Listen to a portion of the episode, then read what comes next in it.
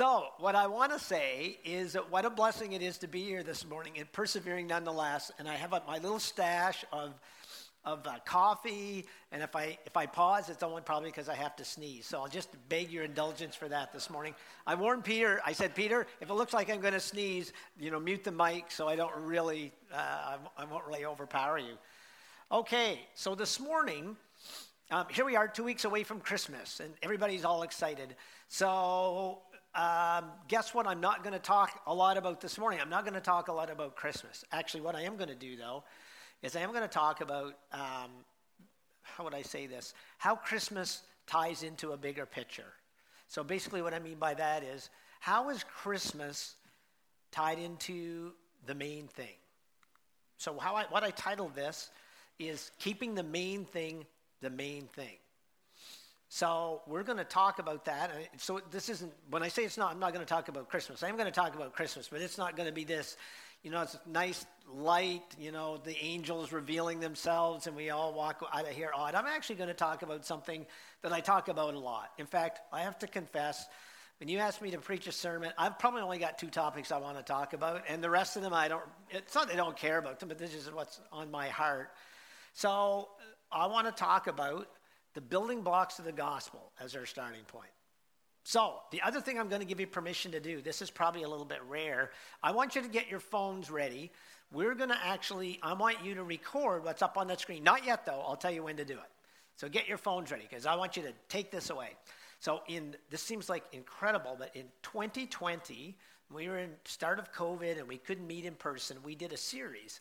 And it was called Mechanics of the Gospel. In fact, uh, I love the series so much, I'm using the same background that Lori developed for the series because it's got gears and it's really impressive. So, um, but what we did, we said, hey, what's the, you know, in a, in a world where COVID has kind of got us all preoccupied, and this is 2020, we didn't have a vaccine or anything. We said, what are the fundamentals that we want to focus on?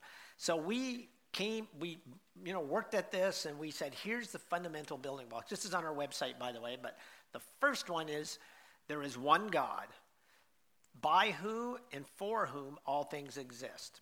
So um, let's let's start there. You know, the universe was created by God.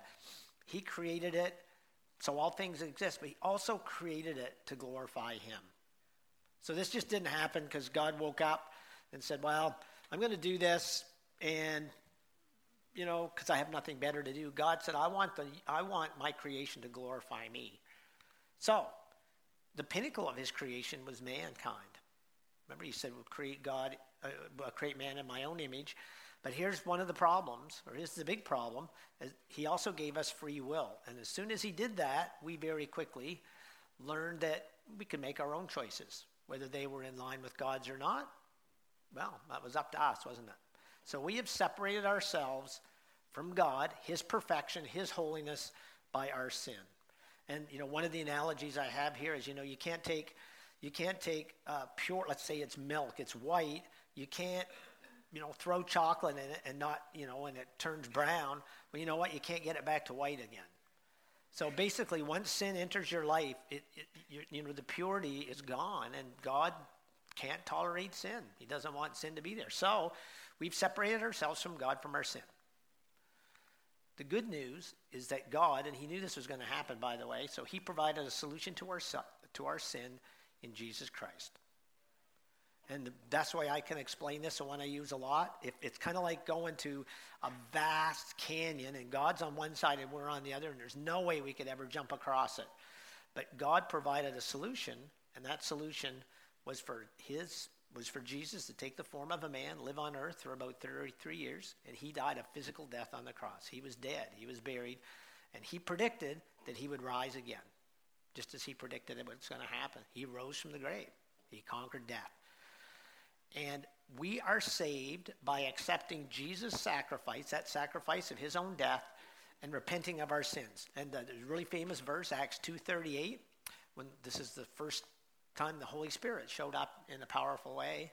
And people were convicted by Peter's message on the day of Pentecost. And what did Peter, and they say, What shall we do to be saved? The crowd goes, What did he say? The first word he says is, Repent. Turn away, turn around from the life that you're living and turn towards me. He says, Repent and be baptized, every one of you, for the forgiveness of your sins in the name of Jesus Christ. So we're saved by that, by turning around, and we are called to, because we've turned away from our sinful life, we're called to follow Jesus with our whole lives. That's the theme I'm going to talk a bit more about this morning. And number seven, when this age is over, those who follow Jesus will go to be with him for eternity in heaven. Now, folks, I'm even though many would say I'm getting pretty old, I still can't imagine what eternity is. And I think that's a great thing because it's, you know, I, I'm glad I worship a God that I don't fully understand, right? Because if I fully understand, it probably means I made it. So there's eternity in this. And, you know, that's hard for us sometimes down here on earth to remember. But when this age is over, those who follow Jesus will go to be with him for eternity. Okay, now I would like you to get your phone out and take a shot of those seven things. And here's why I would like you to do that is because I would, uh, I'm going to ask you to keep that handy. By the way, I'm going to move out of the way a little bit while you do that. So I don't want to be in the shots at all. So there we go. That's on our website, but th- those are the building blocks of the gospel we had. By the way, 83 words. So pretty succinct. And I don't really care if you have them memorized exactly the way we have them there, but I, but I really want you to commit those. Uh, let's make a, um, let's make an early New Year's resolution. Let's commit. Hey, we're gonna, we're gonna look at those uh, a lot and commit those to memory. Okay. So we're called to follow Jesus with our whole lives. So that's one that I've picked that I've that I picked out because it's the one that tells us it's the one that's the here and now. The other things in there have already happened. Jesus' death, although the when we accept Jesus, that's a thing that can happen now, but we want to follow Jesus with our whole all lives. So, what does this mean? So, this is not meant to be an exhaustive list, but here is we preached a lot of you know a lot of messages in the last couple of years on this theme. So, the first thing it means it's a lifelong commitment. Now, it doesn't say it's a commitment that lasts your whole life. It's what it means is from the time that you repent, accept Jesus as your Savior, and you commit to follow him for the rest of your life, that that's what we that's what a lifelong commitment is. So when you if you're 95 and you accept Jesus and 2 days later you die, you get the same reward as somebody who is 15 and lives to 95 and was a Christian for 8 years. We all get the same reward. So there's no so really clearly we don't earn our way ever into salvation. Salvation is not works, it's totally by the unmerited favor that we are able to accept accept Jesus as our Lord and Savior and turn away. But when we do accept Jesus, then we have to follow him. And so, what does that mean? So, one of the things is that Jesus is the center of our life. Yeah, we all kind of go, yeah, sure, it's the center of my life. But here's another way to state it He is the one in authority. So, a, a term that I saw a few years ago that I started reminding myself a lot of is I think of Jesus as King Jesus. Now, actually, we do have a new king, right? But it's a figurehead. We don't actually bow down to worship Charles III. But what's interesting is, and in fact, our society is actually very much aligned. We don't want to serve any anybody, right? We're very independent. We're in the Western, Westernized world. Grow up, you know. You're in. You're create your own way, create your own path. Don't worship any. Don't you know? Don't be dependent on anybody else as an authority. But I actually want us to absolutely keep Jesus in, as our number one authority. I think of King Jesus. I kind of picture, okay, what do you do if you're giving your allegiance to a king? Well, we obey and we trust. I actually have this image of kind of kneeling down and saying, Lord, I, I'm in a spot, as we were just praying about uh, when we were doing our prayer time, where I don't understand why I'm here, but I trust you. I know that you're with me. I know that circumstances will change, and I'm going to obey you, even when I don't know why even if I don't know how. And it's a lifelong process of growth. So that's a, when we say we follow Jesus with our whole life for the rest of our life, guess what? That doesn't mean, hey, I'm saved. I'm going to just stop growing. I'm going to sit in my, I'm going to sit in my rocker for the next 40 years and enjoy, enjoy being saved. That is absolutely not what we're expected to do. Remember, we're not saved by our works, but we're saved for works. So, one of the things that um, when we talk about uh, following Jesus, I want to really emphasize it's not a rules book. By the way, I, um, if I think back on conversations I've had in the last 10 years with people who aren't committed to their faith or even maybe even connected to a church, a vast majority of people, at least in this part of the world, probably grew up and at least casually attended a church in their youth. Or and when I asked them why did they stop or when did they stop, a lot of them said I stopped going when I was old enough to tell my parents I wasn't going to go. And so basically, whatever age that is, uh, certainly as a teenager, and I would ask why. It's this is this is almost universally the answer because the, because the church that I went to when I was a kid um, made me feel like the Bible and being a Christian was just following a bunch of rules. And if you broke the rules, everybody got mad at you or gave you a slap on the wrist or, you know, tisk tisk kind of thing to keep you in line. And it felt like just a big bunch of rules. Not only could I not keep them, but you know what? When I looked at the leaders of my church, they couldn't keep them either. And they were condemning me because I wasn't going to do it. Hypocrite, like I hear that a lot. So, folks, I want to really stress when we talk about following Jesus, I'm not, it's, there's not a rule book that says these are the 20, 30, 50 things we've got to do. In fact, that's already been tried. That was tried when the, in the kingdom of Israel. They had, the Old Testament is full of the rule book for following, for following God. And guess what? They couldn't do it. Even though it was black and white do this do this. Nope. And you know what? A lot of times when they went through they did they did the actions but they didn't do it with the heart. They would sacrifice you know without having the right heart. So i want to really strongly emphasize when we talk about following jesus it's not dig out the rule book and follow the rule book. It's principles. And here's one of the this is there's only a few scriptures that you need to know to support this here's the first one matthew 22 this appears in other places in the gospels as well teacher is a question that comes from a, uh, a, a teacher of the law, or sorry, a, a, member of the kind of the teaching or the, the ranking uh, religious leaders in Jesus' time. It says, Teacher, which is the greatest commandment in the law? Jesus replied, Love the Lord your God with all your heart and with all your soul and with all your mind. This is the first and greatest commandment. Okay?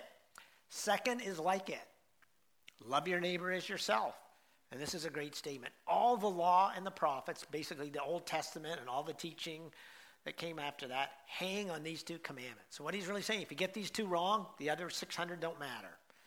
And in fact, if you get these ones right, you're, you're going in the right direction. You don't really, the other ones will follow if you get it right. So, love the Lord your God with all your heart, with all your soul, with all your mind, and love your neighbor as yourself. And there's one more you guys knew this was coming from Matthew 28, verses 18 to 20. This is Jesus just before he ascends into heaven. So he's, he's been crucified, he's resurrected, and there was a period of about, about 50 days where he appeared in various times to his followers, not to, you know, not in a triumphant way, but mostly in a mostly quiet way, although several hundred people are, uh, Paul said, have, have seen him.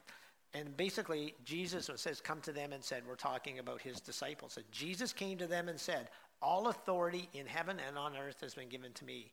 By the way, when somebody make think about that claim for a second, he said, All authority in heaven and on earth has been given to me. It's like, hey, I'm the man. I've got it all. All authority has been given to me. And another way we'd probably say today is pay attention to what I'm going to tell you next, because the next word is therefore. Because I'm in authority, therefore. Go and make disciples of all nations, baptizing them in the name of the Father and of the Son and of the Holy Spirit, and teaching them to obey everything I have commanded you. And we read, you know, what the best two commands are that we have to do is love God and love our neighbors. And teaching them to obey everything I've commanded you. And surely I am with you always to the very end of the age. So, folks, I'm going to wrap up the summary of the principles that we need to live by on those two passages of Scripture. And if we get those right, all the other stuff is going to follow out of that. And I haven't talked anything about Christmas yet, have I? So, uh, so one of the things that again I've had to really teach myself as we talk with other people when we read that word, go and make disciples. What does that mean? Well, the dictionary definition, and by the way, we've had several sermons on this in the last year or so. The dictionary definition would say it's an apprentice or it's a learner, you know, in the day when you're a, a master carpenter and you're going to work under somebody else as an apprentice. But I actually like this, the, that definition isn't all that helpful. So I actually like what's a, what's a what are the characteristics of a disciple of a follower of Jesus? And we're going to go to this scripture again, one that we use a lot, Matthew 4, 18 and 19. This is Jesus calling his first disciples to him, of which a couple of them happened to be fishermen. So this is while walking by the Sea of Galilee, he, that's Jesus, saw two brothers, Simon, who was called Peter, and Andrew, his brother, casting it into the sea, for they were fishermen. And he said to them, Follow me, and I will make you fishers of men. I'm sure some of us who've you know, basically been in the church a long time. I've heard that a lot. There used to be a Sunday school song we used to sing along those themes too. So there's, but there's interesting that little short uh, quote from Jesus: "Follow me, and I will make you fishers of men." That actually gives us a really good hint, or really a- aspects of what a disciple looks like. So the first one, a disciple of Jesus does is follow me. There's a mental assent to just say, Jesus, I'm going to follow you. I'm going to make you the authority in my life. So we kind of do that with our head. The second one is, and I will make you. In other words, I will change you or I will transform you. So that's happening with your heart. That's a heart transformation as you're following Jesus. And the last one is, I will make you fishers of men. We do that with our hands. And so when we kind of combine these, this is, this is the definition I like the best. A disciple is someone who is following Jesus. In other words, with you know, mentally we've made the decision to do that, is being changed by Jesus. I like the word transform. That's in our heart. And is committed to the mission of Jesus. Okay? So a disciple is someone who's following Jesus, being changed by Jesus, and committed to the mission of Jesus. What's the mission of Jesus? He give us in Matthew 28? He said, Therefore, go and make disciples of all nations. So basically, that is to, to go back to the characteristics I put there before, you know, using that definition, it's a lifelong one, it's a lifelong commitment. Jesus has first position in our lives, and it's a pr- lifelong process of growth. So when we kind of start with that as a basis of that definition of disciple, it's someone who's following Jesus, being changed by Jesus, committed to the mission of Jesus. When we are a disciple of Jesus, we how, how would we how would we what characteristics should we see in our life? Because you can't really see that I've been transformed by looking at me. You can't really see whether I've kind of got I'm committed to the mission by looking at me. But there are certain things that we can look at to say, hey, is there fruit? Is there spiritual fruit in my life? And the, uh, by the way, I'm a horrible, horrible gardener, so I'll just you'll have to take it. Uh, this does happen if you know what you're doing. Um, but when you plant a, tr- a, fruit tree, it takes a few years to put down roots before it can, you know, be able to provide produce fruit. And producing fruit is kind of the the, re, the kind of it has to be a healthy tree to produce fruit. When it's unhealthy, the first thing it does is it doesn't produce fruit. So Galatians 5, 22 and 23 has by the way, this isn't meant to be an exhaustive list, but Paul says, but the fruit of the Spirit is, and he lists nine characteristics, and I'm not, uh, you can preach several sermons on either one of these. So this should be, if we're following Jesus and we're being changed by Jesus and we're committed to the mission of Jesus, we should be able to see some evidence of these characteristics in our life. Again, there's you can you can find dozens more, but I just these are a really good encompassing one. So the first one is love. And, you know, I'm not talking about love for our family or, you know, love for our grandkids. Or I'm talking about love for others because what did Jesus say? Love your neighbor as yourself. So how are we expressing our love by the way we're loving our neighbors? The second one on that list is joy. And we talk about this quite a bit. Joy does, is not the same thing as happiness. Happiness is completely circumstantial. Oh, I feel happy because it's Christmas. Well, you know what? When we're a follower of Jesus, we're joyful no matter what our circumstances are. In fact, uh, Paul writes several times, you know, be, you know, be joyful, you know, rejoice, be joyful despite your circumstances. That's because we have a hope in Jesus. Number seven on that list of the building blocks of the gospel is we're going to get to spend eternity with God. Peace. Guys, the way I put this, I think that we need to be peacemakers. And to be peacemakers, that doesn't mean that we have to, you know, show up and beat people up if they're not being peaceful, but we have to be aggressive about being peaceful. And what I mean by that is withdrawing from people, withdrawing when there's conflict or withdrawing when there's difficult situations, you know, you're not being a peacemaker. So basically, but peace is a sense of, I would say it's a sense of contentment, but it's a sense of internal contentment with your relationship with Jesus despite the external circumstances that you face. Patience. let's skip that one because I don't like that one. Uh, no, I, I, will share with you folks. I actually have, I have, uh, I did this a few months ago. I actually wrote down three of these on a sticky note and I stuck it on the monitor in my office. I'll tell you what three they are at the end. I'll just say this is one of them. So I struggle a lot with this one. And not patience. I have, I have a lot of patience for some things. I'm glad Nancy's going to see this video later, but she would probably be laughing harder than anybody else when we talk about patience. Other than to say, the, the, the more mature we are in Jesus, the more patient we are waiting for His, his word to be revealed or, or something in our life to be revealed. Kindness. That kind of goes without saying, guys. Here's, here's what's really interesting, though. Those kindness and goodness, we can do good without being kind. So I can do good things. I can go take, you know, put $20 in the Salvation Army kettle. So, you know, that's a good thing to do. But I can do it with the wrong heart. I can do it begrudgingly. Or, and guys, let's face it.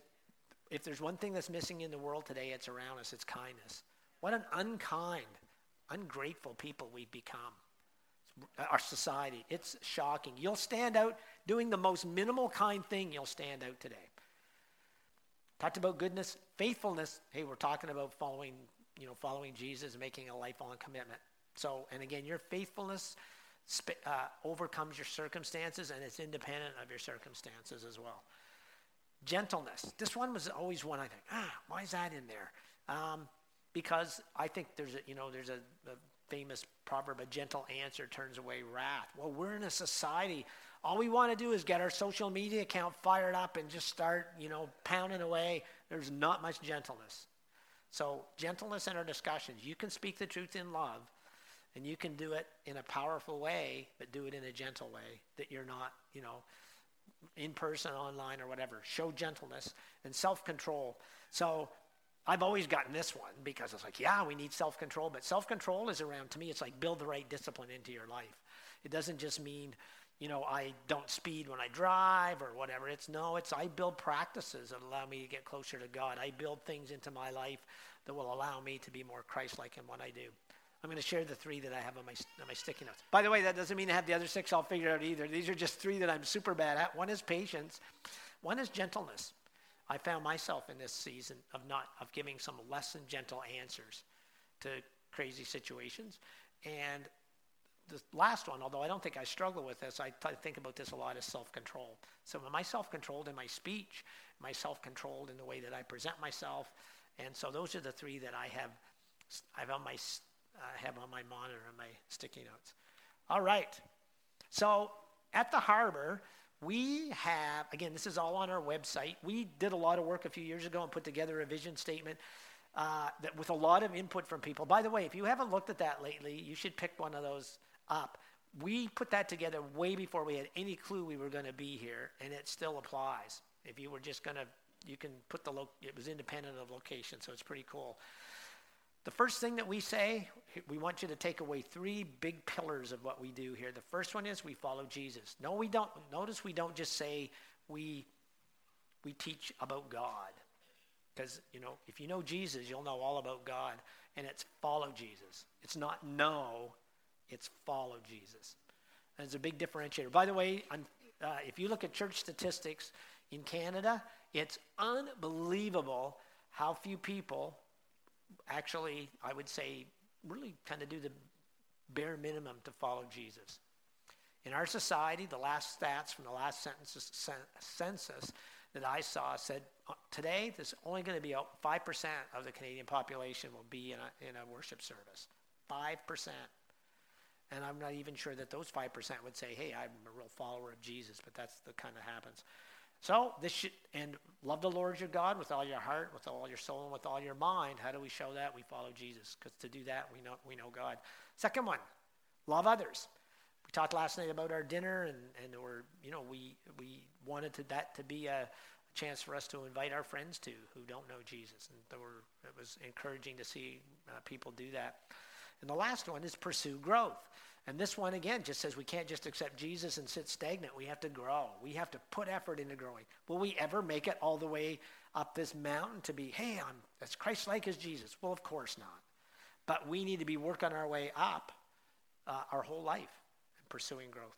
That word pursue is important. It's not just like, well, if growth happens, great. No, there's a pursuit. I got to deliberately focus on it. I've got to use, you know, I want to see in my life love, joy, peace, patience, kindness, goodness, faithfulness, gentleness, and self control. I need to see that in my life. That's part of my pursuit.